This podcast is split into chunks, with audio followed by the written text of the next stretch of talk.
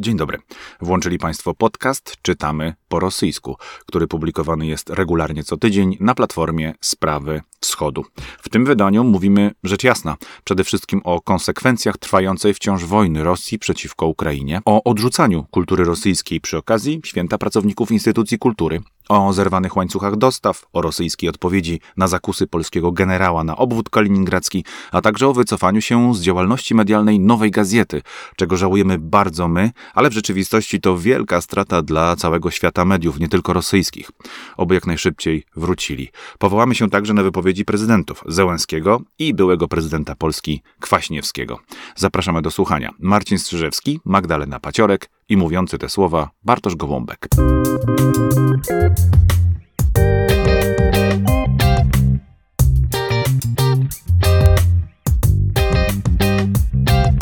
Kłaniamy się wszystkim Państwu. Witam Cię serdecznie, Marcinie. Dzień dobry i dzień dobry Państwu. Kolejne nasze spotkanie z wczytywaniem się w to, co rosyjskojęzyczna głównie e, prasa, ale także przede wszystkim rosyjska, donosi mm, z ubiegłego tygodnia. E, zacznijmy dzisiaj od takiego wydarzenia, które e, w pewnym sensie mogłoby być symboliczne, sympatyczne także w dużej mierze i mm, dawać pewnego rodzaju otuchę dla tych, którzy poszukują w rosyjskiej przestrzeni przede wszystkim jakiegoś rodzaju no właśnie światła, nadziei. Mm, no ale oczywiście kontekst, w którym to się odbywało, narzuca też pewnego rodzaju interpretację e, i pewnego rodzaju również e, no, patrzenie na ten, na ten e, specyficzny czas i to wydarzenie, o którym pisze Kamiersant, Mm, a konkretnie mm, reporter, który związany jest z tak zwanym kremlowskim pulem, zatem będziemy mówili o Kremlu i o Władimirze Putinie, rzecz jasna. Otóż w ubiegłym tygodniu, dokładnie 25 marca, tradycyjnie e, Rosja obchodziła mm, i e, obchodzi co roku właśnie Dzień Pracownika Kultury. Tak moglibyśmy to e, przetłumaczyć zupełnie po prostu. E, czyli właściwie mm, w jakimś e, wymiarze mógłby to być, mógłby to być nawet święto kultury rosyjskiej. Oczywiście chodzi raczej o tych, którzy są zaangażowani w pracę na rzecz instytucji kultury rosyjskiej. No więc nie inaczej, mimo że trwa wojna przeciwko mm, Ukrainie, E, Kreml e, i osobiście Władimir Putin uznali, że oczywiście należy tym bardziej przeprowadzić pewnego rodzaju uroczystość, chociaż ona nie odbyła się jak zwykle e, w kremlowskich mm, salach, w kremlowskich komnatach, jak to zwyczajowo się rzeczywiście odbywa co roku, gdzie nagradzani są twórcy kultury, działacze kultury, organizatorzy życia kulturalnego Rosji. No, miło jest zazwyczaj na to patrzeć, kiedy mm, było było miło na to zazwyczaj patrzeć, e, kiedy faktycznie tego typu sytuacja miały miejsce. No a teraz mamy e, po pierwsze spotkanie online. Prezydent e, łączył się, jak twierdzi korespondent Kamiersanta Andrzej Kaliesnikow, z Nowoagariowo, a z nim wybrani oczywiście, bo tego tutaj na pewno mm, nie przeoczył Kreml, wybrani działacze kultury, w jakim w jaki sposób o to wybrani? No, oczywiście w taki, żeby mm, na pewno nie wyskoczyło w tym wydarzeniu nic dziwnego, co mogłoby zdestabilizować przekaz e, propagandowy, który jest oczywiście cały czas produkowany do świadomości Rosjan, ale także działaczy kultury. E, warto byłoby przyjrzeć się całej liście tutaj występujących, bo oczywiście są to osoby, które nawet jeśli gdzieś w głębi duszy mają wątpliwości co do tego, co ich państwo w tym momencie wyprawia na Ukrainie, no to przynajmniej e, w sposób milczący e, biorąc udział w tej imprezie, z całą pewnością to w, dużej, w dużym stopniu autoryzują. Więc y, ja muszę powiedzieć, że akurat y, z nieokreślonych dla mnie powodów y, strona kremlowska się ostatnio niespecjalnie e, dobrze otwiera, żeby nie powiedzieć, że się wcale nie otwiera. Nie wiem, czy to dobrze dla świata i dla wszystkich tych, którzy chcieliby wiedzieć, co faktycznie e, tkwi tam na Kremlu, jakiego rodzaju przekaz jest. Nawet teraz sobie właśnie wklepałem kremlin.ru i mm, nie korzystam z VPN-a, to od razu powiem przy tym otwieraniu, ale ona się po prostu nie otwiera. Może Marcin, ty zaraz sobie też wklepiesz, zobaczysz, czy u ciebie się otworzy z drugiej strony, że tak powiem, małopolski w jakimś, w jakiś sposób z drugiej strony Krakowa. Mm, wracając do tego tekstu, on jest zatytułowany mm, dosyć przewrotnie i to mnie też zaciekawiło. E, Giergijewskie kawalery, to jest aluzja, gra słów, bo właściwie kawalerowie Orderu Świętego Jerzego, powinno byłoby to brzmieć tak właściwie, otóż e, georgiewskie kawalery, a tutaj mamy e, wkomponowany w tytuł nazwisko jednego z najbardziej tutaj prominentnych występujących i popierających Władimira Putina podczas tej imprezy i podczas jego całej wojny przeciwko operacji, mm, szefa e, Teatru Marińskiego, wybitnego muzyka oczywiście, no i jest nim Walerii Abisalowicz Girgijew. Girgijew no, wyszedł tutaj rzeczywiście na czoło, jeśli chodzi o taką reprezentację kultury wyrzucanej, rosyjskiej kultury wyrzucanej z przestrzeni e, świata wolnego, świata, który nie akceptuje sposobu prowadzenia polityki przez Putina, prowadzenia morderczej, dosłownie morderczej polityki przez Putina, mm, jakoś Giergijowowi e, nie przeszkadza to, co się dzieje w tym momencie, czy zamyka na to oczy, czy faktycznie tak doświadczony i tak z całą pewnością również e, zasobny E, jeśli chodzi o majątek, bo często się mówi o tych działaczach kultury, o propagandystach, że po prostu robią to dla pieniędzy wszystko. Myślę, że w przypadku Giergijewa, który e, był rozchwytywany też w zachodnich filharmoniach, to nie jest ten problem. Tutaj mamy do czynienia z czymś znacznie więcej. To znaczy, jeśli, bo de facto do tego nawiązał podczas tego spotkania Putin i generalnie ono temu zostało poświęcone, wcale nie do końca pracownikom kultury i, i, i temu świętu. Mm, no, mowa tutaj było o tak zwanej, mówiąc z rosyjska, kultura atmieny, czyli cancel culture, jak się e, zwykło z zachodnia to określać, odrzucaniu kultury rosyjskiej w bardzo szerokim e, mm, pojęciu. Myślę, że e, to jest bardzo interesujący wątek, do którego pewnie będziemy niejednokrotnie jeszcze wracali. Słyszałem i słucham bardzo regularnie wszystkich tych, którzy w tej sprawie się wypowiadają, E, myślę, że mają rzeczywiście rację, że e, w perspektywie historycznej tacy ludzie jak Czajkowski, Szostakowicz, Ilja Riepin, E, czy e, wybitni pisarze rosyjscy w perspektywie właśnie historycznej no nie mają dzisiaj wpływu na to, że Władimir Putin akurat przyjął e, strategię zdewastowania życia wielomilionowej Ukrainie i znacznej części mm, wolnego świata. Z drugiej zaś strony nie należy od tego abstrahować i należy się regularnie zastanawiać, co w takim razie w tej pięknej i pociągającej kulturze rosyjskiej jest takiego, że dopuszcza istnienie tego typu reżimu, albo powoduje, że ten reżim jednak mimo wszystko może się w tej przestrzeni tradycyjnie, już niektórzy twierdzą, zainstalować. Więc e, cała lista występujących na tym, na tym spotkaniu z Giergijewem na czele, no myślę, że to są ludzie, których rzeczywiście warto teraz jest e, kancelować, czy też odrzucać ich zaloty, jeśli chodzi o twórczość. Trudno. Myślę, że wszystkich tych, którzy popierają mordowanie niewinnych ludzi, bombardowanie cywili, dewastowanie im osiedli, dewastowanie im życia, no po prostu nie zasługują na to, żeby być e, doceniani także jako artyści. To jest po prostu niehumanitarne i w szerszym kontekście niehumanistyczne.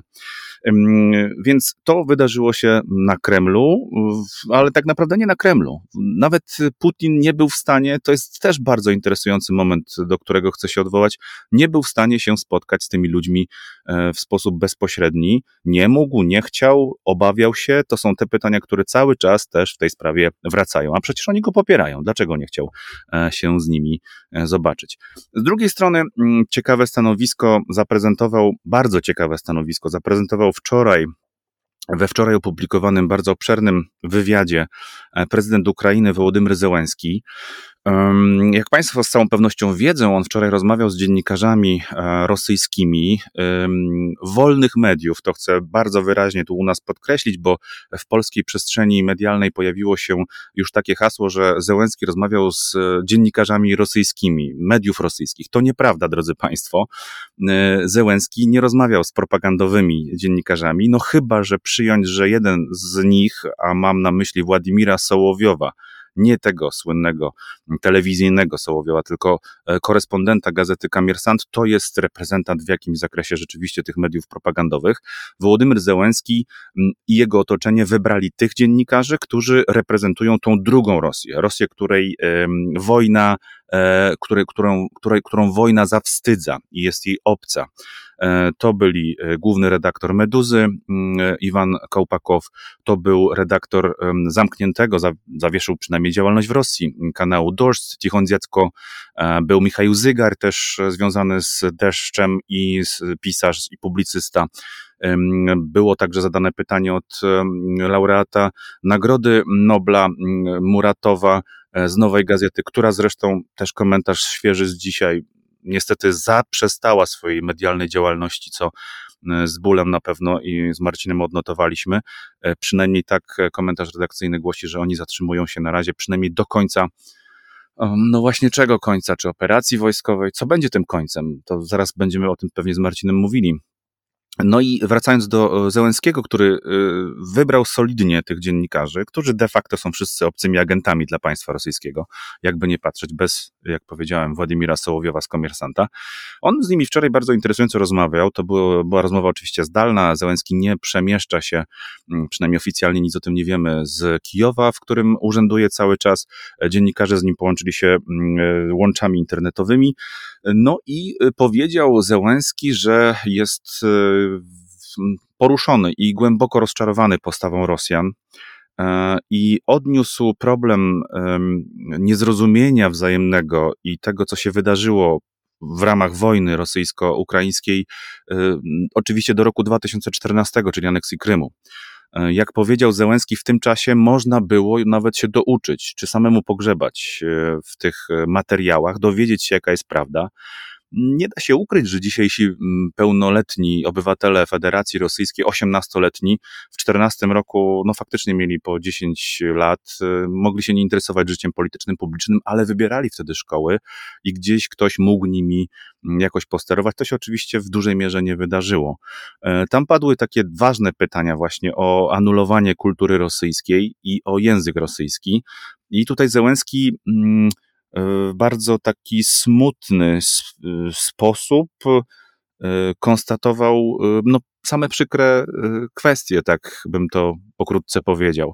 Mm, I bardzo ciekawy był ten moment, w którym on wypowiedział się także na temat języka rosyjskiego, co mnie też osobiście bardzo interesuje i dotyczy, w jaki sposób on jest traktowany zarówno przez dzisiejszą Ukrainę, jak i tą Ukrainę, która jeszcze chwilę temu czekała na tą wojnę. Przynajmniej wielu z ukraińskich mm, liderów opinii y, przecież rozumiała, że y, Rosja się nie zatrzymała, tylko nikt nie wierzył w to, że pójdzie aż tak ostro.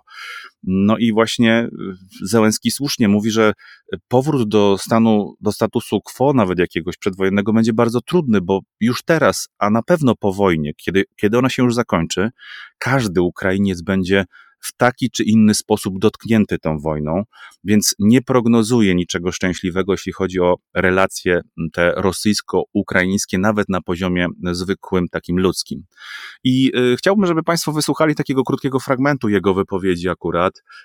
Ja y, tutaj na szybko y, przetłumaczę to, co on, on powiedział, bo wydaje mi się to ciekawe i, i też ważne.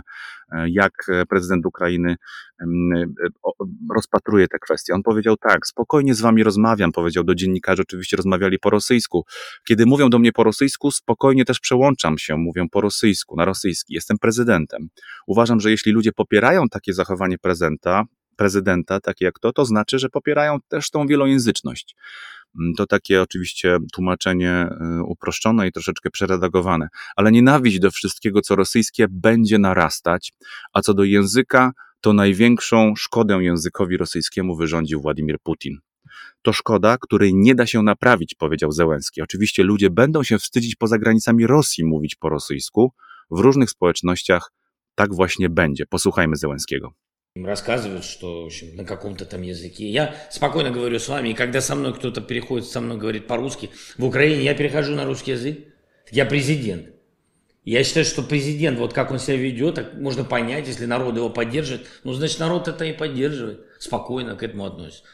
Вот. Но ненависть ко всему русскому будет расти по поводу языка. Хуже всего русскому языку сделал Владимир Владимирович Путин. Я считаю, непоправимый ущерб. Э, конечно же, люди будут стесняться за пределами России говорить w каких-то обществах иногда по-русски. Так и будет. No więc tak, taka jest optyka prezydenta Ukrainy. Z drugiej strony prezydent Rosji próbuje cały czas mówić, że kultura rosyjska to jest cywilizacja rosyjska.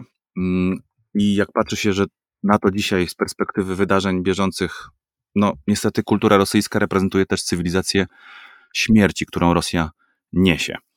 Y, takie wydarzenie numer jeden. Tutaj sporo mówiłeś o tym mm, z angielska kancelowaniu, o tym odwoływaniu, e, co jest jakimś tam zjawiskiem e, znanym na Zachodzie jako cancel culture.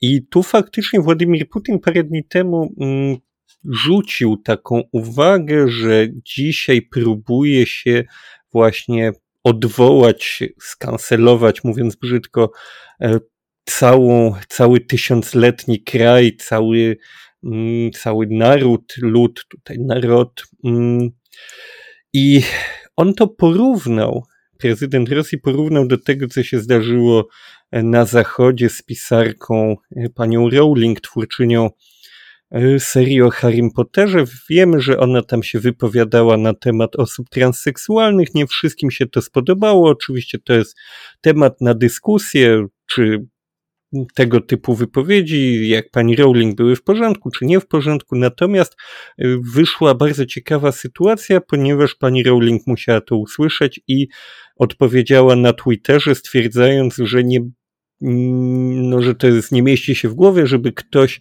rozmawiał o zachodniej kulturze, y, cancel culture, o tej kulturze odwoływania, jeśli ten ktoś y, trzyma w więzieniach swoich krytyków i morduje E, cywilów na właśnie w Ukrainie. Zresztą e, pani Rowling angażowała się już wcześniej w pomoc ukraińskim cywilom w czasie tej wojny.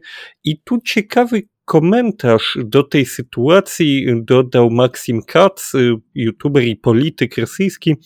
On stwierdził, co zresztą no nie powtarzałbym tego, gdybym się w pewnym stopniu z tym nie zgadzał, nawet w dużym, że Władimir Putin gdzieś w tym wszystkim próbował być swojego rodzaju liderem konserwatywnej alternatywy dla zachodniej liberalnej kultury, czyli być takim liderem, który mógłby zebrać pod swoimi skrzydłami tych ludzi, którym nie do końca podoba się poprawność polityczna, umieszczanie różnego rodzaju mniejszości w serialach, że on by mógł być generalnie jakimś takim, taką alternatywą dla tej współczesności, e, właśnie liderem jakiegoś nowego konserwatywnego ruchu, tylko że no oczywiście to mu, można powiedzieć, nie wychodziło na wielu etapach wcześniej, w sensie, że po drodze poszło bardzo wiele nie tak, żeby on mógł stać się y, jakimkolwiek liderem dla ludzi na Zachodzie o jakichkolwiek przekonaniach. Tutaj mieliśmy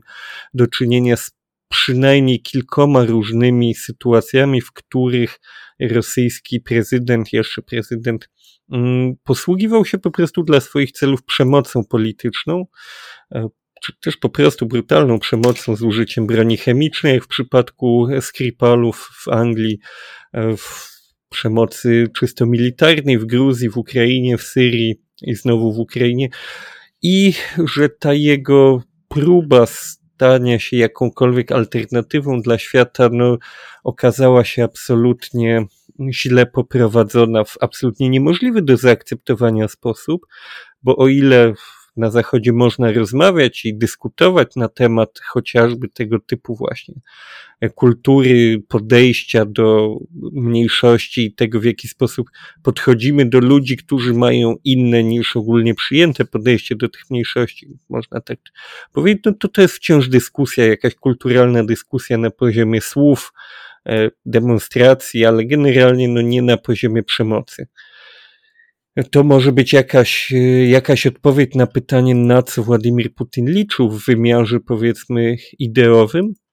Natomiast no, jego działania faktycznie, to o czym mówisz tutaj, jeśli chodzi o faktycznie to, na co on się skarży, na to, odwoływanie rosyjskiej kultury. My teraz właśnie widzimy, mm, jak wielkie były wpływy tej kultury na świecie. To znaczy, że właśnie chociażby w różnych miejscach, w różnych krajach w europejskich, nie tylko europejskich, rosyjscy muzycy, e, tancerze, pisarze, filmowcy, no, że oni gdzieś tam mieli swoje małe mm, role do odegrania w tym świecie kultury, lub które większe, się lub składały, większe, no, lub większe, ale które się składały też w jakąś dużą rolę i skoro dopiero teraz, a tak jak mówię, po Gruzji, po Syrii, po pierwszej Ukrainie z 2014-15 roku, oni tam nadal byli.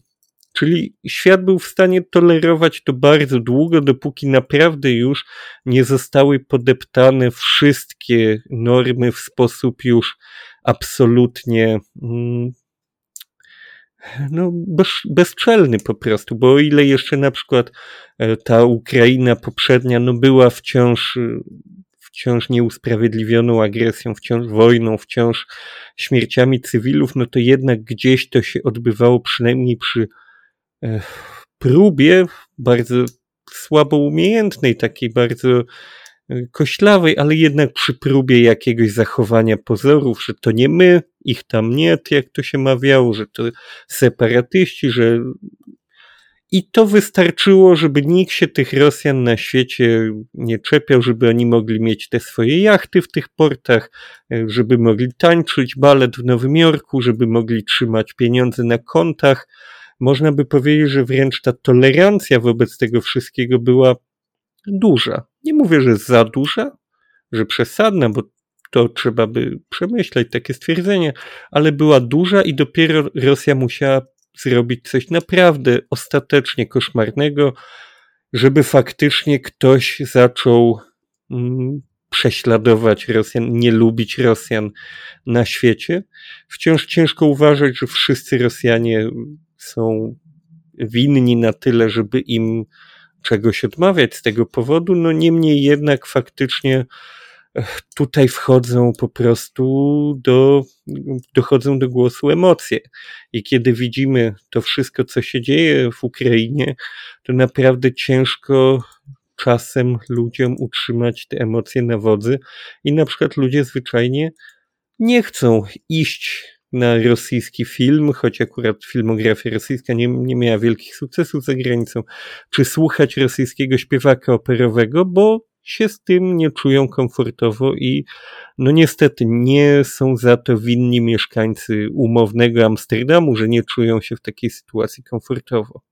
Ja myślę, że mm, ten moment, kiedy mm, sytuacja już nie dała się obronić, to jest po prostu chwila, kiedy mm, w sposób bandycki y, państwo prowadzone przez Putina y, najpierw kłamało, że do żadnego rodzaju wojny przeciwko Ukrainie nie dąży, Mówię o lutym 24, przypomnijmy, to jest ten, ten dzień, kiedy to się zaczęło, y, a następnie po prostu w sposób najbardziej y, brutalny i archaiczny jednocześnie ze wszystkich możliwych sposobów e, wtargnęło na tę ziemię i wszystkie maski spadły, y, a państwo i media kontrolowane przez państwo, w tym także ci działacze kultury, jak rozumiem, którzy się z prezydentem Putinem jeszcze mają ochotę spotykać, no po prostu realizują ten plan wchłaniania rosyjskim światem, a konkretnie rzecz biorąc rosyjskimi rakietami, ludzi, którzy e, są Bogu ducha winni. Ciekawą rzecz też Zełenski wyeksponował we wczorajszej rozmowie, przypomnę, nie z mediami rosyjskimi, tylko z wolnymi dziennikarzami rosyjskimi, którzy e, są postrzegani w większości przypadków jako agenci obcych państw. Mm, i zresztą część z nich w ogóle poza Rosją dzisiaj funkcjonuje, e, że Zełenski wskazał, wyeksponował ważny y, moment całej tej sytuacji, że najbardziej krwawo i najbardziej brutalnie rozprawia się mm, Rosja z tymi miastami, z tymi regionami, które w sposób naturalny w dużej mierze były właśnie przychylne kulturze języka rosyjskiego, choćby to można byłoby tutaj podkreślić, prawda? No a jednak e, Mariupol praktycznie nie istnieje. E, I też, e, drodzy Państwo, mówienie, że jest na granicy katastrofy humanitarnej, no jest po prostu nieprecyzyjne. Po prostu tam już jest katastrofa humanitarna. Mm, I jest to pełno, jak używaliśmy takiego słowa, pełnoskalowa operacja militarna, no to, czy też wojna, no to to jest pełnoskalowa e, katastrofa humanitarna, o której świat będzie długo, długo mm, mówił i pamiętał, wierzę w to, mm, że tak się to wydarzy. Więc rzeczywiście tutaj będziemy mieli jeszcze bardzo dużo wątków, które się będą odsłaniały, ale myślę, że e, jeśli ten bandytyzm państwa został e, przez jakąś część działaczy kultury zaakceptowany, bo tak to widzę, to przynajmniej jakieś poczucie dyskomfortu, które może być spowodowane tym e, cancelingiem, prawda, tym odwoływaniem, mogłoby gdzieś przynajmniej tych aktualnie żyjących twórców kultury przynajmniej dotyczyć. Ja nie mówię, że tutaj rzeczywiście Musorgskiego można szarpać za nogawkę i za rękaw, bo jemu to już w zasadzie w żaden sposób nie przeszkodzi, ale tych, którzy mieliby to teraz promować i wykonywać, myślę, że może to jakoś obejść i minimalny dyskomfort e, w związku z tym, co ich państwo mm, realizuje, myślę, że mm, ma tutaj to pełną rację bytu. Druga sprawa, która mnie zainteresowała, e, drodzy Państwo, bardziej z przestrzeni gospodarki, ekonomii, e, też z oficjalnej prasy rosyjskiej, można by rzec, e, bo Forbes, mimo że to czasopismo, które nie powstało w kulturze rosyjskiej, mówiąc bardzo już tak oględnie i po prostu nazywając kwestię tą po imieniu. Forbes y, wciąż publikuje, wciąż działa. Publikuje dlatego i działa dlatego, że cały czas nazywa wojnę przeciwko Ukrainie operacją wojskową, specjalną zresztą. Więc y, okej, okay, dobra, to jest ich strategia e, zostania na tym rynku jak najdłużej i donoszenia różnego rodzaju kwestii. E, I czytam mm, trzy dni temu przez Yunusowa Lenura e, przygotowany tekst Efekt domino. Dlaczego mm, niszczą się, czy też upadają globalne łańcuchy dostaw i czym to grozi? Oczywiście w kontekście wojny Rosji przeciwko Ukrainie. Otóż mm, wygląda to tak, drodzy Państwo, co nie jest y, jakąś y, pewnie niespodzianką, że po covidowych czasach, które stosunkowo szybko zostały zamazane przez y, wojnę na wschodzie, e, tym nieodległym polskim wobec Polski wschodzie, no przyszły właśnie wydarzenia związane z naruszeniem też porządku gospodarczego i e, tutaj oczywiście wielopoziomowo jest to mm, postrzegane i interpretowane oraz analizowane. Te łańcuchy dostaw e, runęły nie tylko ze względu na sankcje, które zostały wprowadzone takie bezpośrednie, ale także przez pewnego rodzaju dodatkowe elementy, które te sankcje e, wymuszono, są, przez które sankcje są wzmacniane. E, jeśli chodzi na przykład o transport, bo tutaj dużo temu, temu problemowi poświęca autor tekst, tekstu, mm, na przykład weźmy taką trasę no może nie najbardziej popularną na świecie, ale jednak Helsinki i Tokio, no to proszę sobie wyobrazić, że to jest 5 godzin dłużej. E, dłużej, czyli dalej. To jest i drożej, rzecz jasna. Więc e, omijanie różnego rodzaju korytarzy powietrznych, które do tej pory były zwyczajowo najbardziej pragmatyczne, no zaczęło generować także dodatkowe koszty.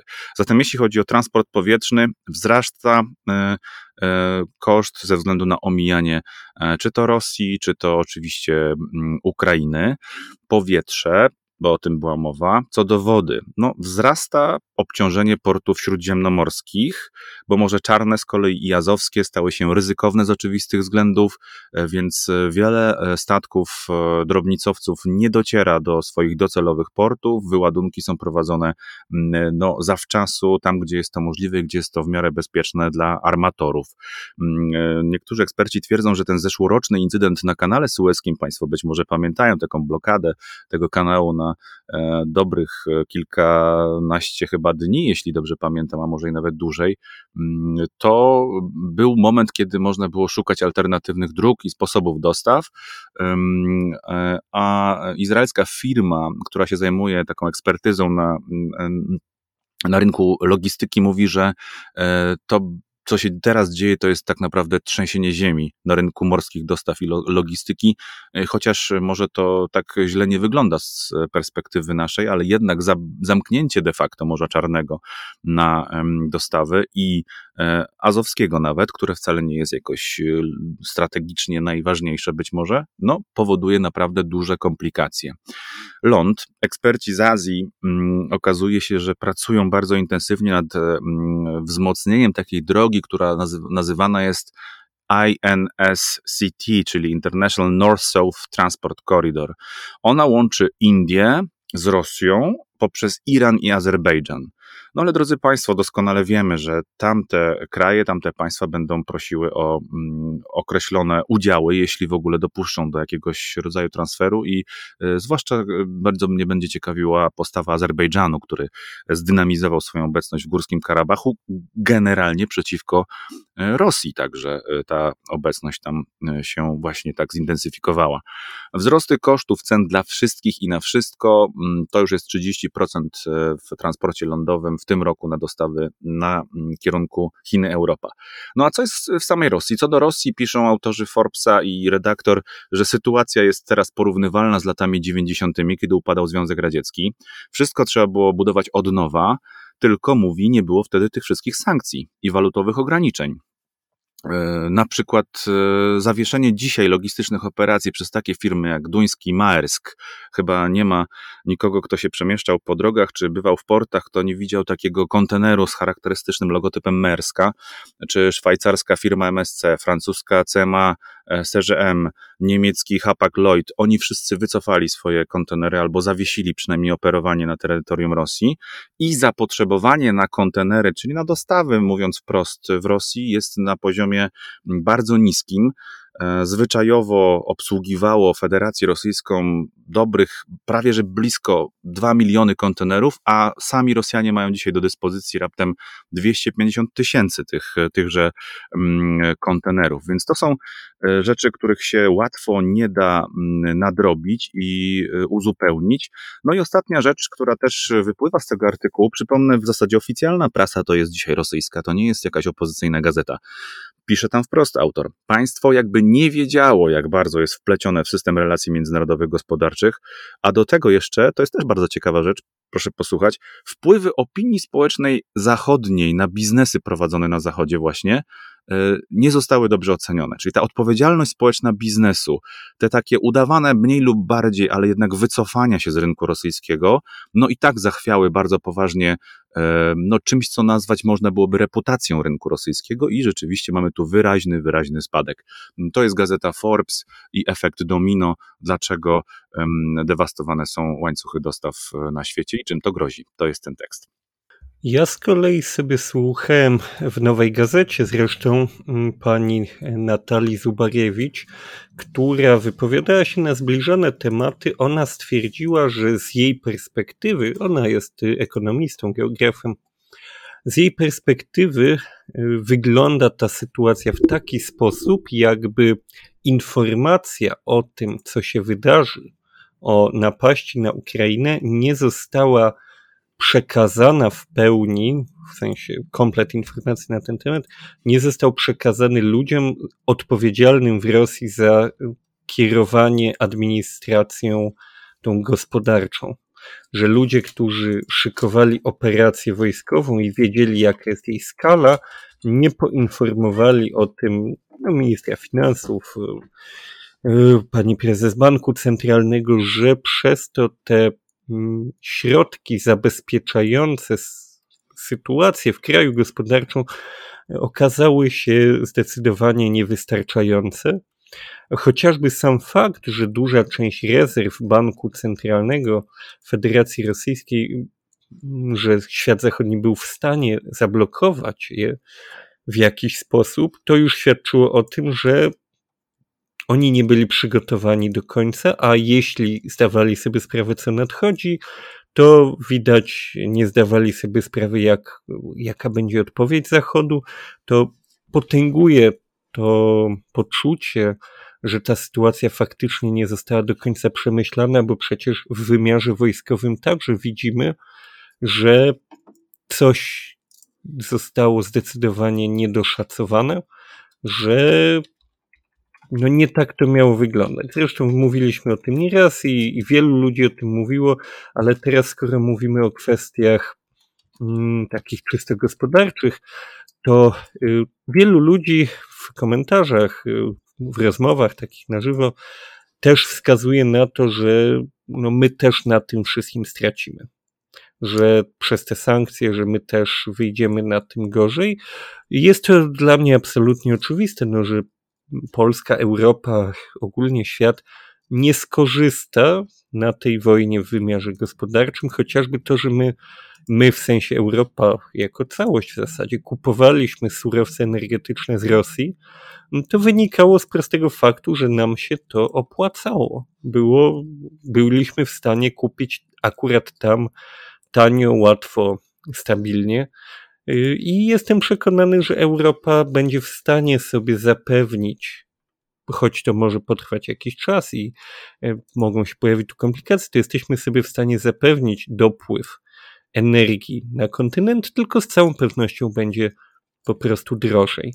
Natomiast jeśli zastanawiamy się i chcielibyśmy zrozumieć, kto wyjdzie zwycięsko z takiej konfrontacji mm, ekonomicznej, mm, wschodu i zachodu Rosji, zresztą y, ze światem zachodnim, no nie z całym światem, to tak naprawdę nie trzeba daleko szukać odpowiedzi na to pytanie, bo w zasadzie dopiero co 30 lat temu tego typu rywalizacja gospodarcza się zakończyła i efekt jej doskonale znamy.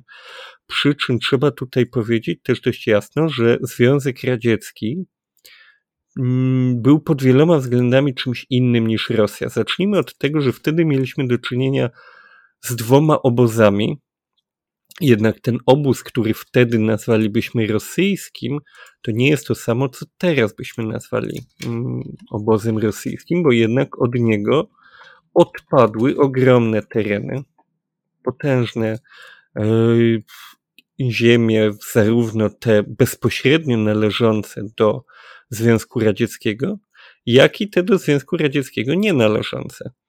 Yy, tutaj w 1991 roku Związek Radziecki liczył 293 miliony ludzi, dzisiejsza Rosja trochę ponad 140 milionów, a w tych 290 nie znajdowała się Polska, Węgry, Niemcy Wschodnie, Rumunia i tak dalej, jeszcze parę państw tego bloku wschodniego.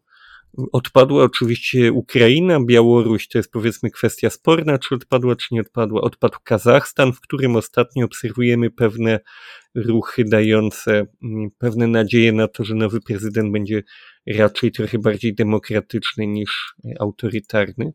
Więc jeśli Związek Radziecki posiadający państwa satelickie i ich wsparcie, posiadający dwukrotnie większe, większą ludność, więc też większy potencjał, nie był w stanie wytrzymać konkurencji tej walki ekonomicznej z Zachodem, to wydaje mi się, że w tej chwili po 30 latach nieszczególnie udanych reform, rozkradania państwa, burzenia mm, instytucji, które przez pierwsze 10 lat powstawały demokratycznych, no wydaje się, że Rosja nie będzie w stanie mm, funkcjonować tutaj w sposób zapewniający jakiekolwiek szanse na zwycięstwo w takiej walce ekonomicznej. Oczywiście można tutaj patrzeć na Chiny, czy Chiny będą sojusznikiem Rosji w tej walce. No mnie się osobiście E, czas pokaże, ale mnie się osobiście wydaje, że Rosja powinna się Chin bać w tej sytuacji znacznie bardziej niż, e, parafrazując, e, mm, agresywnego bloku NATO. Bo tak. o ile NATO jest y, sojuszem obronnym i to widzimy w tej chwili, widzimy w pełnej krasie, Rosja nigdy nie była tak odsłonięta. Jeśli ktoś chciałby, no może nie nigdy, może może w 91. Dawno nie. Też nikt, dawno nie było. Tak, kiedy nikt ich nie atakował. Kiedy tak. Rosja była odsłonięta, to sukcesywnie Rosja była odsłonięta po wojnie domowej, wtedy Ameryka wysyłała tam żywność w dużej ilości, choć można było, była słaba. Rosja była słaba w czasie II wojny światowej, kiedy wystarczyło, wystarczyło nie pomagać Nie twierdzę, że, wystar- że można było iść z Hitlerem. Na to by wielu nie poszło. To w ogóle odrzucam, bo to jest e, też moralnie ciężkie do w ogóle wypowiedzenia. Ale wystarczyło nie pomagać i patrzeć, jak się Rosja nie wykrwawia. Nie wysyłać tak, im. Czyli nie dać lendlizu, tak. Mhm. Nie dać lendlizu. Wystarczyło. W 91 można było e, działać agresywnie. Teraz też znowu widzimy, że agresywny blok NATO nie korzysta z tej okazji. Choć ma doskonały, doskonały pretekst do wojny i przewagę, bo po miesiącu wojny Rosja jest ugrzęźnięta z większością swoich rezerw w Ukrainie i w tej chwili naprawdę nie trzeba wiele, żeby osiągnąć. Oczywiście, jeśli wykreślimy broń jądrową z tego równania, ale w samej konwencjonalnej wojnie. Nie trzeba byłoby wiele, żeby uzyskać tutaj zwycięstwo, więc nie, akurat ja bym się ze strony Rosji na to nie bał, natomiast Chiny myślę bardzo bezlitośnie i pragmatycznie, e, niekoniecznie w sposób wojskowy, tu raczej wątpię, ale w sposób bardzo sprytny z całą pewnością wykorzystają tę sytuację, żeby wzmocnić swoje wpływy e, w Azji i myślę, że ostatecznie mogą wiele na tym zyskać kosztem Rosji.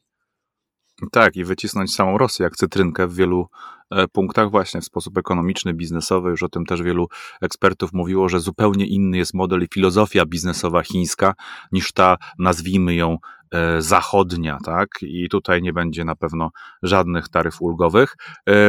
Podsumowując ten wątek, jedna kwestia taka dosyć świeża, też mówi się bardzo dużo o tym, że zaczęła się aprecjacja rubla, że on e, się odbudowuje. Rzeczywiście w zeszłym tygodniu e, Władimir Putin przecież zażyczył sobie płatności w rublach.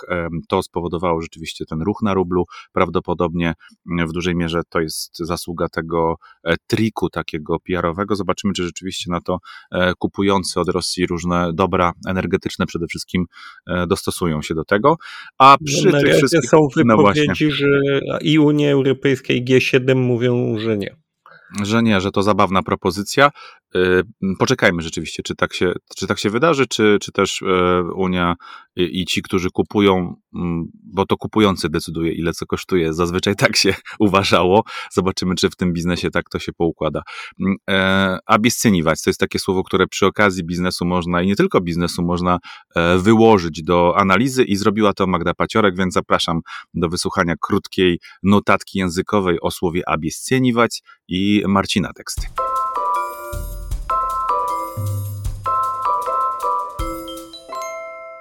Przedstawiam niezwykle aktualne słowo abiesceniwać. Pojawia się ono w kontekście tego, że jeszcze niedawno domasznie nasilie, przemoc domowa, uważana była w Rosji za jeden z najistotniejszych problemów, a w chwili obecnej обесценивается, czyli traci na znaczeniu. Podobnie, деньги обесцениваются, pieniądze tracą na wartości, ubieżdzenia тоже обесцениваются, przekonania dewaluują, жизнь обесценивается, życie przestaje mieć znaczenie. Czasownik abiesceniwać pochodzi od czasownika cenić, cenić, doceniać. Przedrostek ob zatem nadaje antonimiczne, czyli przeciwstawne znaczenie.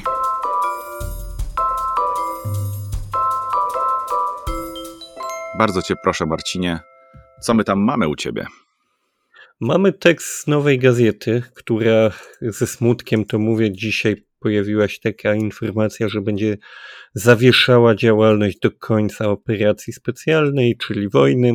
Oni przez chwilę próbowali, tak jak Forbes, unikać słowa wojna, napaść i tak dalej, żeby nie podpaść. No niemniej jednak pojawiły się tu ostrzeżenia ze strony Roskomnadzoru. Hmm. Tak. E, albo jak to mówi Aleksandr Niewzorow, mordor nadzoru. Albo I, pazoru, no, czyli pod... wstydu. Czy tak. Można i tak, jak tak. najbardziej. No i no, żal tego, ale zanim to się stało, oni porozmawiali, bardzo ciekawy wywiad, długi, nie będę całego tutaj oczywiście ich wszystkich wątków, ale bardzo ciekawy wywiad z ludźmi, którzy zorganizowali w Rosji linię zaufania, telefon zaufania dla mężczyzn. Historia była taka, że w czasach covidowych zaczęły się pojawiać u tych ludzi, którzy prowadzili taką ogólną linię zaufania, telefony od mężczyzn, którzy już sobie nie radzili i którzy byli zawstydzeni byli, no, źle się czuli z tym, że proszą o pomoc ogólnie. I mówili, zwracali uwagę, że może gdyby było taki telefon bezpośrednio tylko dla mężczyzn, to że może byłoby im prościej tam dzwonić, bo no, dla nich to jest jakaś taka oznaka słabości, że się dzwoni na linię mm, dla kobiet, dla nastolatków, dla samobójców i to było do pewnego stopnia tabu. Więc założyli taką linię i tutaj oczywiście były, są różne obserwacje, to są ludzie zajmujący się psychologią, pomocą, więc y, takich ogólnych e, informacji było sporo, natomiast nas, myślę, najbardziej interesuje to, co oni piszą o tym, co się na ich telefonie zaufania zaczęło dziać po 24 lutego, czyli oczywiście po wybuchu wojny, no bo oczywiście stwierdzili, że ich się pojawiło więcej tych telefonów, wręcz padło tutaj stwierdzenie, że to był przyrost geometryczny, czyli możemy zakładać, że faktycznie mm, ich się pojawiło dużo. Mm, mówią tak. Od 24 lutego sytuacja zmieniła się kardynalnie. Mężczyźni zaczęli dzwonić wystraszeni, w stanie paniki. E, był cały fala telefonów ludzi bezsilnych, roz, takich roztrzepanych. W jednym momencie piszą, e, nastąpił koniec świata i ludzie nie wiedzieli, jak sobie z tym wszystkim poradzić, jak w tym przetrwać. Nie byli w stanie przewidzieć, jak wyglądał kolejny, jak będzie wyglądał kolejny dzień, i to w nich miało urodzić bardzo silne poczucie właśnie mm, bezradności. Pojawiło się też tutaj, mówią, dużo złości, agresji i po prostu zwyczajnego strachu, ale pojawiły się też takie ciekawe wątki. Ci ludzie mieli mówić, E, i tutaj się pojawia jeden za drugim, mówili, jestem przeciwny temu, co w tej chwili się dzieje, ale niczego nie mogę powiedzieć, bo tam mnie od razu skują kajdankami, a ja tego nie chcę. E, mieli mówić, że nie wiedzą, w jaki sposób wyrazić swoją niezgodę w sposób zgodny z prawem. Jeszcze tutaj się miał pojawić jeden e, leitmotyw, jak zostało to bezpośrednio nazwane, wiadomo ironicznie mm, znane rosyjskie słowo. Tu się pojawiło e, taki mm, podejście tych ludzi, taka prośba, powiedzcie, że wszystko będzie dobrze, że wszystko się niedługo skończy. Ta bezsilność tych rosyjskich mężczyzn miała według tych ludzi wręcz zmieniać ich w dzieci. W dzieci potrzebujące opieki, co jest oczywiście nie, nie, nie idźmy tą drogą, żeby mówić, że rosyjscy mężczyźni są słabi, bo to tak nie jest. Każdy z nas w sytuacji krytycznej czasem po prostu nie wiedząc co robić i nie wiedząc jak to zrobić, nie mogąc nic zrobić, po prostu odzywa się gdzieś w nas zagubione dziecko i to jest zupełnie normalne. Pojawił się także tutaj motyw, mm, ci ludzie mówili, że nie mają z kim o tym powiedzieć, z kim o tym porozmawiać, komu o tym powiedzieć. Tutaj się pojawia takie, taki cytat. Żonie przecież jej też jest ciężko. Dziecko małe, rodzice starzy, a ja już nie mogę wytrzymać, na Ukrainie mam przyjaciół. Tutaj w ogóle taka y, dygresja, faktycznie w Rosji to wygląda bardzo podobnie jak w języku polskim, to znaczy też ta forma dominująca jest na Ukrainie, a ci ludzie bardziej przyjaźni y, Ukrainie i Ukraińcom starają się czasem y, używać tej formy w Ukrainie. Tak czy inaczej, to był dla mnie bardzo ciekawy artykuł szalenie ciekawy, bo w tej chwili bardzo trudno jest zrozumieć, co Rosjanie naprawdę myślą, bo no, pojawiają się różne y, sondaże, różne badania socjologiczne od ludzi bardziej związanych z władzą, mniej związanych z władzą. Pojawiają się wypowiedzi ludzi, jak choćby Siergiej Gurijew, znany ekonomista, który mówił, że te wszystkie sondaże to są okant potłuc, bo przecież ludzie się boją w nich brać udział, boją się wypowiadać nawet anonimowo, więc nie można na to patrzeć. Mamy 15 tysięcy zatrzymanych ze względu na mm, protesty przeciwko wojnie, więc na 140-milionowy kraj to nie jest tak dużo, choć oczywiście skala aresztowań no, jest potężna, ale można by się spodziewać jednak e, po takim kraju więcej. Cała masa ludzi zadaje sobie teraz pytanie, co myślą Rosjanie, co czują, czemu nie protestują, czemu z tym nie walczą. Oczywiście tutaj jest odpowiedź bardzo ważna, że no, oni byli urabiani przez 20 lat na przeróżne sposoby, z dużą skutecznością, wielowarstwową propagandą, y, pałkami OMON-u, na przeróżne sposoby. Rozmawialiśmy tutaj w tym podcaście w ciągu 20 lat, mm, z tego co pamiętam, 5 milionów Rosjan wyjechało z kraju na stałe. Czyli cała masa tych niezadowolonych, którzy dzisiaj prawdopodobnie by w jakimś stopniu też zasilili te protesty, po prostu wyjechała, bo już wcześniej, już przy śmierci Anny Politkowskiej, przy śmierci Borysa Niemcowa, przy 2014 i zajęciu Krymu, oni już wcześniej po prostu rozumieli, co się dzieje, rozumieli, że nie chcą żyć w takim kraju, oni już po prostu e, ci, którzy chcieliby protestować, też wyjechali. Ale ten artykuł pokazuje, choć nie znamy zupełnie skali tego zjawiska, że gdzieś w Rosji jest y, ukryty w Rosji krzyk. Po prostu. Jest jakaś depresja, jakaś y, bezsilność, jakaś rozpacz, y, ogrom negatywnych uczuć związanych z tym, do czego Rosja się posunęła. I to no, z jednej strony przeraża, bo nie chcemy, żeby ludzie czuli takie rzeczy, ale z drugiej strony też nam daje jakiś e, płomień nadziei, że może faktycznie ci ludzie, którzy mieszkają w Rosji, no jednak są lepsi niż czasem, e, czasem przychodzi nam wierzyć, kiedy widzimy te te, te inwazje tych, tych poborowych rosyjskich żołnierzy rosyjskich, którzy bombardują miasta, to chcemy gdzieś wierzyć, że no, to nie cały naród to są potwory, które strzelają do ludzi, że gdzieś to te ludzkie odruchy w nich tkwią i wydaje mi się, że ten artykuł jest czymś, za co możemy się teraz chwycić i faktycznie stwierdzić, tak, oni tam są, ilu ich jest, nie wiemy. Ale ci dobrzy Rosjanie, którzy chcieliby coś zrobić, a po prostu są zastraszeni, że oni po prostu istnieją. I to dobrze, bo kiedy to wszystko się skończy, ktoś będzie musiał ten kraj podnieść z tych kolan. Ktoś będzie musiał nawiązać z ich strony dialog z resztą świata i zbudować coś nowego. I to cieszy, że ci ludzie tam są bo gdyby ich nie było, to oczywiście to byłoby ciężkie do wyobrażenia sobie, żeby w całym kraju tak wielkim nie było ludzi ze zdrowymi ludzkimi odruchami, no ale jednak, jednak cieszy, że mamy jakieś potwierdzenie, że oni istnieją, tylko po prostu się boją. To porażający tekst w nowej gazecie upadek, takie słowo mi e, przychodzi do głowy. Nie wiem, czy akurat e, zamyśliłem się, słuchałem cię, ale się jednocześnie zamyślałem, e, wiesz, nad czym? Nad tym, że no, Nowaja po, poddała się dzisiaj Przecież nie wiedzieliśmy o tym, to się stało dzisiaj po południu. Dlatego też zrobiłem taki szybki przegląd i no, nie da się ukryć, że po prostu robili to w sposób bardzo sumienny cały czas to, co robili od, od zawsze niemalże, bo taka jest ich misja.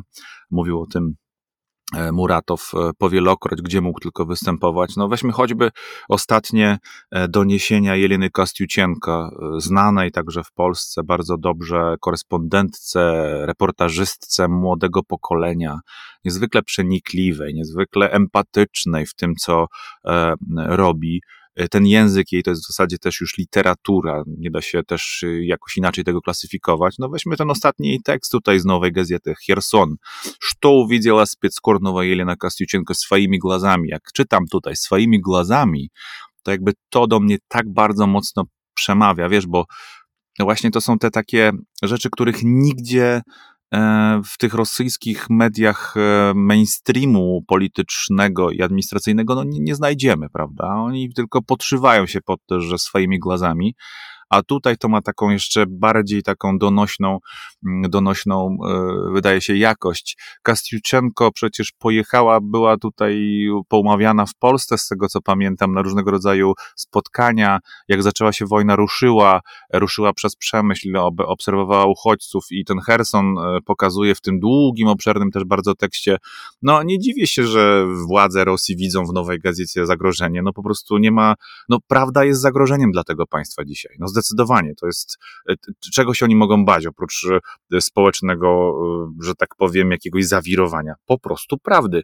No nie ma jak inaczej o tym myśleć i mówić.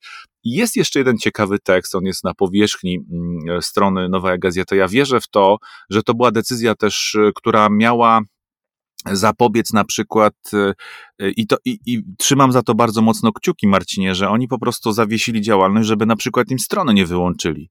Chociaż pewnie i tak zaryzykowali bardzo dużo i ta strona może za moment e, przestać działać, bo tam wystarczą teraz dwie decyzje administracyjne, podpis jakiegoś spolegliwego um, człowieka z prokuratury i, i sprawa będzie łatwo zamknięta. To się stało przecież z Radiem Echo Moskwy, prawda? Z dnia na dzień. Najpierw e, redakcja została zamknięta, co było dosyć naturalne przez Radę Dyrektorów, a następnie wszystkie e, profile, wszystko co e, było dorobkiem stacji, także w tym wymiarze elektronicznym, internetowym zostało de facto zdjęte. Boję się o to także, jeśli chodzi o nową gazetę. Może to, ta ich decyzja zapobierze tej, tej, tej akcji takiej głębszej, e, bo jednak oni, tak jak powiedziałeś na wstępie, mówiliśmy o tym też wcześniej, mm, strzegli się, żeby rzeczywiście nie używać przynajmniej słowa wojna, ale no, jak się czyta Kostiucienko, no to nie ma, nie, nie ma potrzeby, żeby tam to słowo padało, prawda? To po prostu widać y, nagliadno, jakby się chciało powiedzieć. Być może jeszcze redakcja postanowi jakoś to wyprostować i na przykład y, będzie próbowała jakąś rozsyłkę, czyli jakiś mailing do czytelników swoich, e, przynajmniej tych subskrybujących ich mm, podawać. Jest tutaj też jeszcze jeden tekst y, jeszcze krótko przy tej nowej chcę Państwu polecić. Jeśli e, macie czas, to sięgnijcie do niego, bo on koresponduje, koresponduje właściwie ze wszystkim tym, co się faktycznie teraz dzieje i to, czy teraz e, Marcin podrzucił, jeśli chodzi o tą pomoc psychologiczną, ale także próba odpowiedzenia sobie, co się wydarzyło na przestrzeni tych kilku dziesięciu lat, nie, ale dwudziestu ostatnich lat w Rosji. Przesunięcie się, ewolucja od pokolenia Pi, taka słynna książka E, Wiktora mm, e, Pilewina, Generation P. E, myślę, że znaczna część naszych słuchaczy słyszała o niej, a może nawet czytała. Trochę o przełomie tym lat 90. i wejściu do lat 2000 i nagle otrzymujemy w wyniku różnego rodzaju także politycznych i, i takich społecznych eksperymentów, manipulacji, pokolenie Z, jak się o nim teraz zwykło mówić. Bardzo ciekawa, ciekawe podejście Krótko tylko powiem, że chodzi tutaj autorowi o to, że państwo znalazło sposób na to, jakimi niematerialnymi wartościami obsłużyć znaczną część swoich obywateli, dlatego ten poziom poparcia, który jest nieznany, ale jednak oczywisty, utrzymuje się na dosyć wysokim poziomie właśnie. Oni sobie nie zdają sprawy, jak wiele tracą, zamykając i zmuszając do zamknięcia takie miejsca jak Nowa Gazeta. Jest ciężko to ocenić, jaka to jest gigantyczna strata. No niemniej jednak już e, zbliżamy się do godziny, więc jeszcze ostatni tekst, który nie będę omawiał go jakoś bardzo długo, ale po wypowiedzi e, polskiego generała Waldemara Skrzypczaka, który miał stwierdzić, że mm, może warto byłoby się upomnieć o obwód kaliningradzki, on stwierdził, że obwód kaliningradzki to nie jest terytorium mm, od zawsze rosyjskie, że w zasadzie to jest teren okupowany i on też pisał, tutaj to zostało mm, w tym artykule, o którym będę mówił, to nie zostało wspomniane, ale generał Skrzypczak też mówił o tym, że otoczenie wojskami NATO tego regionu byłoby swojego rodzaju sposobem na szachowanie Rosji i uniemożliwienie jej Mm, przesyłania sił, dość znacznych sił z obwodu kaliningradzkiego do, e, do Ukrainy i że taka, to byłby sposób na to, żeby w jakiś sposób szachować Rosję, blokować jej ruchy, tworzyć napięcie i niepewność, co oczywiście byłoby korzystne w kontekście właśnie konfliktu w Ukrainie. I Komsomolska, jak prawda, poprosiła o komentarz do tych słów gubernatora Kaliningradu Antona Alichanowa. I on tutaj, powiem szczerze, mm, mówił trochę mądrych rzeczy. To znaczy, on stwierdził przede wszystkim, że na mapie Europy jest dużo takich miejsc, które mogłyby zostać, których przynależność mogłaby zostać zrewidowana, więc że Polska się zachowuje, czy tam generał z Polski się zachowuje niepoważnie, otwierając, e, to jest moje stwierdzenie, bardziej taką puszkę Pandory tych właśnie mm, rewizjonistycznych sposobów na e, zmianę granic. I na tym, tu, tu bym powiedział, to jest bardzo, bardzo mądre podejście, po co mamy zmieniać granice, no już takie wyszły, więc już ich nie, nie zmieniajmy, bo to prowadzi do wojen. No oczywiście tutaj e, jest to absolutnie kuriozalne, że wypowiada się w taki sposób człowiek, który reprezentuje państwo, które właśnie w tej chwili e, rewiduje granice w Europie, nie uznaje i robi to wbrew y, traktatom, które sama, samo podpisało i na dodatek robi to, co oczywiście, no to jest zawsze, ja podkreślam, jeśli mówimy o jakiś, a czasem się niestety Polakom zdarza właśnie takie kwestie w stylu, a to zajmijmy ten Kaliningrad, a to y, wróćmy sobie Lwów, nie ma możliwości. Wszyscy Wodzowie w historii zawsze liczyli na szybką wojnę, dwa dni po sprawie zajęliśmy co nasze i to się zawsze lub prawie zawsze kończy tak jak teraz Mariupolem, Charkowem, Czernichowem. E, o Czernichowie czytałem, tam jest też straszna sytuacja mm, pod każdym względem w zasadzie E, więc tak to się kończy. Więc no, kuriozalna odpowiedź. Wydaje mi się, że gdyby to się wydarzyło w innej sytuacji, to znaczy gdyby nie ta wojna, to, e, to tego typu wypowiedź moglibyśmy chwalić, tą niechęć do rewizji granic. Natomiast tutaj to jest po prostu no, no, czyste kuriosum. Natomiast on jeszcze argumentował, też mówił, że mm, te Prusy wschodnie, no to przecież nie jest Polska, że Polakom się pomyliło, że przecież to zupełnie inny kraj, który zresztą e, prowadził do rozbiorów Polski.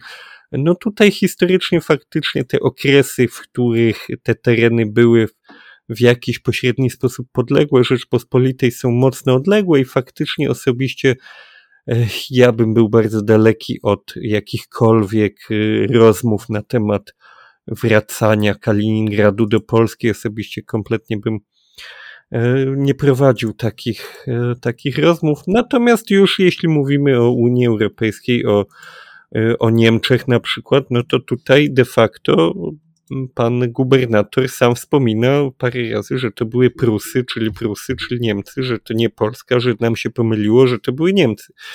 No, ale jednak no, wspomina, że faktycznie to było kiedyś coś innego. No oczywiście on mm, nie mógł sobie odmówić zapewne, żeby wspomnieć też o tym, że przecież Polska dostała w prezencie od Związku Radzieckiego ziemię odzyskane na zachodzie, więc po co teraz y, po co teraz coś my tu wyciągamy rękę po coś. I o ile się zgadzam, że wyciąganie ręki nie jest y, do niczego nam e, tutaj potrzebne, o tyle no, przypominanie, że łaskawie Józef Stalin za ziemię na wschodzie dał nam ziemię na zachodzie, krojąc Europę jak tort y, wielkopańskimi gestami, rozdając ziemię, no to nie wiem, czy to jest na pewno to zachowanie, którym y, koniecznie trzeba się chwalić. No niemniej jednak warto posłuchać tej e, wypowiedzi w kontekście e, wypowiedzi polskiego faktycznie generała celebryty, możemy tak powiedzieć, jaka, jak tu wyglądała ta reakcja. No i jeszcze raz podkreślić, że państwo, wysoki rangą urzędnik państwa, które prowadzi w tej chwili wojnę prowadzącą do rewizji granic w Europie, krytykuje pomysły rewidowania granic w Europie. No, osobiście byłem tym dość mocno, no to taki był śmiech przez łzy, ale jednak rozbawiony. No widzisz, ale jednak pretekst do tej wypowiedzi e, gubernatora kaliningradzkiego obwodu mm, daliśmy my, my to znaczy polskie media i jak powiedziałeś pan generał, szanuję bardzo oczywiście doświadczenie pana generała, ale ten, ta wypowiedź, e, jeśli można byłoby ją jakoś określić w miarę łagodnie, no należy do e, raczej niefortunnych i mogłaby się gdzieś tam e, przy piwie, oczywiście generalskim, tak bym to powiedział, i kiełbaskach wydarzyć, ale w medium i to jeszcze w medium, jeśli dobrze mm, pamiętam, o dosyć powiedziałbym takiej popularnej publice mm, w naszym kraju, bo bodajże to był wywiad dla Super Expressu, wielkie ukłony dla Super Expressu oczywiście i dla pani redaktor która prowadziła ten, tę rozmowę. No jednak e, myślę, że tutaj to troszeczkę za daleko e, poszło, jeśli chodzi o e, te, te koncepcje. Mm, bo, dlaczego już wyjaśniam? Bo to rezonuje też wśród obywateli Ukrainy. I e, o wypowiedź o Kaliningradzie z perspektywy polskiego generała, wcale nie ostatniego, że tak powiem, w szarży i człowieka mocno doświadczonego również, jeśli chodzi o kontekst e, obecności sił zbrojnych polskich w różnych miejscach na świecie, e, powoduje, że przecież tutaj już w Polsce jest bardzo dużo obywateli, obywatelek Ukrainy, które słuchają tych mediów, do których docierają tego typu głosy i one przekładają się dobrze podsycane przez stronę rosyjską w też taką, taką, takie, takie znaki zapytania, o których też powiedział wczoraj Wołodymyr Zełenski w rozmowie z dziennikarzami. Mm, to znaczy, co w takim razie możemy powiedzieć o Lwowie? E, bo w zasadzie taktyka mogłaby być za moment dokładnie taka sama. Przecież to są, to możemy odwoływać się do 17 września roku 39 i pójść mm, tym tropem myślenia. Zresztą to już zostało gdzieś tam wykonane przez e, dobrze znających e, przeszłość, chociaż fałszujących ją Rosjan. I takie tematy i takie wątki już były podrzucane. Pamiętasz Władimira Wolfowicza-Żyrynowskiego? Już ten tort miał być krojony, podział Ukrainy między Polskę i, i Zachód. No, muszę też powiedzieć, bo tak to wygląda też z punktu widzenia przynajmniej prezydenta Ukrainy mm, z wczorajszej wypowiedzi, że optyka mm, wicepremiera do spraw bezpieczeństwa naszego kraju oraz pana premiera Morawieckiego, którzy byli przecież w Kijowie w, e, w tej swojej takiej misji wspierającej, a mówili tam o kontyngencie mm, NATO pokojowym, który miałby wkroczyć e, tam teraz i właściwie co? Pytał wczoraj Zełenski nie wiem, czy na potrzeby mediów rosyjskich, czy on faktycznie nie ma pewnego rodzaju, e, że tak powiem, zgagi po tych wypowiedziach polskich liderów, e, którzy dokładają do pieca, a teraz jest czas tak naprawdę, żeby zneutralizować e, potężne zagrożenie ze strony Rosji, które cały czas napływa. I nawet mnie to trochę powiedziałbym frapuje, to znaczy nie interesuje w tym rozumieniu tego słowa, tylko tak nawet bym powiedział martwi, że takie rzeczy się e, w polskich e, mm, mediach teraz gdzieś tam rodzą, bo, bo, bo w rządzie, no cóż, pewnie jakiegoś rodzaju pomysły muszą być kreowane, no pytanie, czy no jedne są mniej lub bardziej skuteczne i bardziej jakieś tam ciekawe, ale trochę na, na drugą nogę chciałbym tutaj jeszcze podrzucić Państwu i, i Tobie Marcinie, bo próbowałem za, przeanalizować obecność polskich polityków w mediach ukraińskich na przykład. To jest też bardzo ciekawe. Y, jakoś niespecjalnie też widzę obfity przekaz do naszych sąsiadów, bo wiadomo, no cóż można mówić, że was popieramy, no codziennie możemy to powtarzać, ale trochę y, może to jest za mało. A z kolei wprowadzanie kontyngentu y, poza wiedzą prezydenta Zełenskiego do Ukrainy, no też nie musi się do końca podobać i to mówię bardzo eufemistycznie oczywiście. No więc popatrzyłem na to z takiego punktu widzenia mojego, czyli tam, gdzie zazwyczaj zaglądam te kanały i popatrzę na taką sytuację. 22 marca, czyli właśnie w ubiegłym tygodniu, to się wydarzyło. E, Dmitrij Gordon, e, ukraiński mm, popularny bardzo polityczny dziennikarz, komentator, e, który no teraz w zasadzie jest taką, takim frontmanem bicia Rosji, Putina w mediach rosyjskojęzycznych, wszelakich, nie tylko ukraińskich, zaprosił do rozmowy byłego prezydenta Polski Aleksandra Kwaśniewskiego. Mm, bardzo ciekawa rozmowa, e, przy czym jeszcze chcę to tutaj dodać, może to być e, ciekawostką dla wielu. Aleksander Kwaśniewski całą tą rozmowę bardzo sprawnie e, z Gordonem mm, wykonał w języku rosyjskim, co też chciałbym, żeby Państwo za moment posłuchali. Mm, I jest też na przykład 26 marca opublikowana rozmowa Janiny Sokołowej, która przybyła do Warszawy, była przez moment w Warszawie z Donaldem Tuskiem, który tutaj akurat ta rozmowa była prowadzona w polsko-ukraińskim formacie, ale no, te rozmowy się odbyły i jakby Mówię to o tym dlatego, że no jest jakaś grupa też Ukraińców, którzy słuchają i patrzą na to wszystko, prawda? Że nawet jeśli nie formalnie i fizycznie, to ktoś już grzebie przy tej mapie także z drugiej strony, prawda? No to chyba nie powinno iść w tym, w tym kierunku. Dlatego bardzo szanuję ten przekaz, który mm, nadał y, u Gordona y, Kwaśniewski, prezydent y, Aleksander Kwaśniewski, mm, nie tylko dlatego, że on to powiedział po rosyjsku i powiedział to naprawdę bardzo tak powiedziałbym, sprawnie właśnie w tym języku nie tylko Rosji, ale też naszych sąsiadów i, i przyjaciół z Ukrainy. E, ale też dlatego właśnie, że mm, no, ten przekaz e, jest, jest szansa, że trafi do dużej grupy ludzi, bo u Gordona to jest 700 tysięcy wyświetleń na YouTubie akurat tego materiału.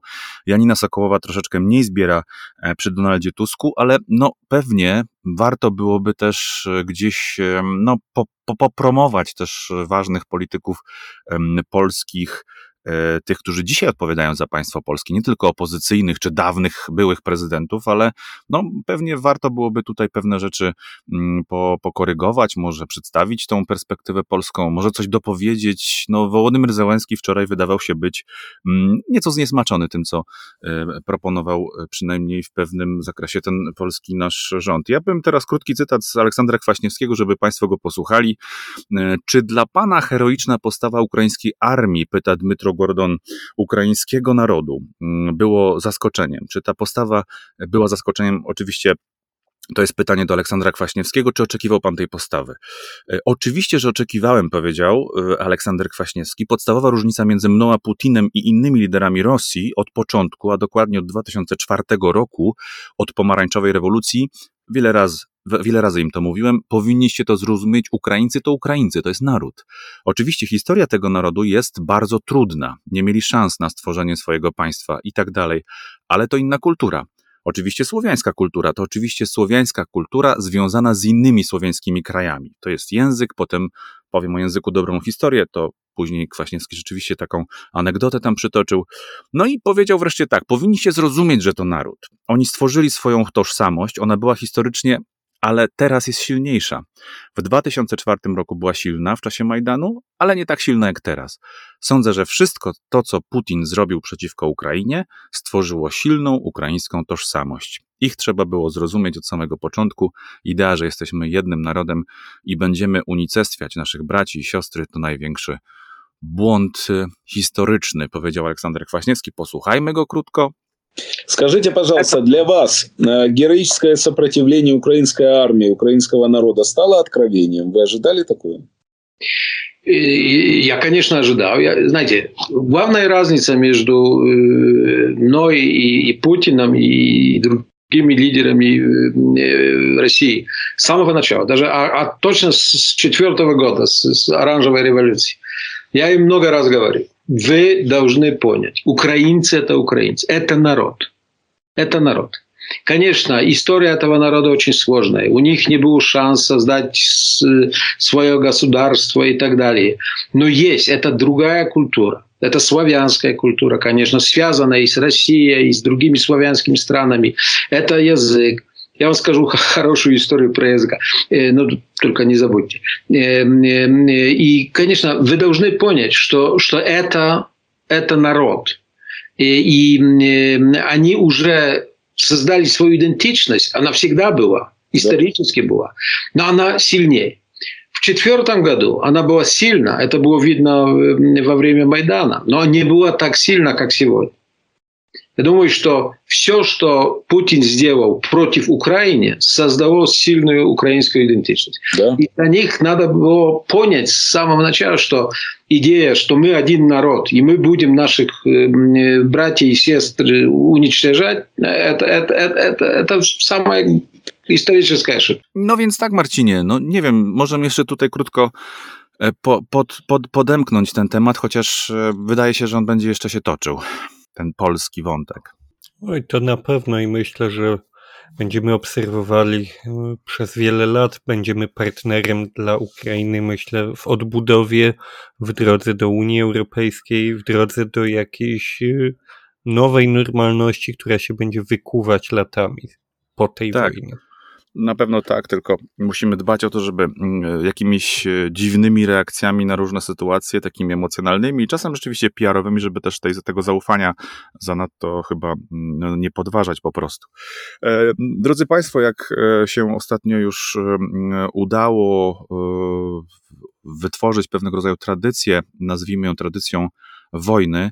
E, szukamy e, do naszego finału podcastu muzyki, która e, właśnie powstaje jako odpowiedź na tą wojnę i tym razem natrafiłem w ubiegłym tygodniu, opublikowała swój nowy wideoklip, znana też powszechnie w Europie i oczywiście także w Ukrainie, Kazka. I ten tytuł brzmi oczywiście po angielsku, bo tak została ona sformułowana, ta piosenka też jakby dedykowana jest, kierowana jest do e, audytorium anglojęzycznego. I'm not okay, czyli nie jestem, nie jest, nie jest u nas wszystko w porządku. No więc posłuchajmy krótko, krótkiego fragmentu tego utworu na pożegnanie, e, no i będziemy się słyszeć z całą pewnością za tydzień. Dzięki Marcinie za udział i za dyskusję. Dziękuję pięknie i dziękuję wszystkim Państwu.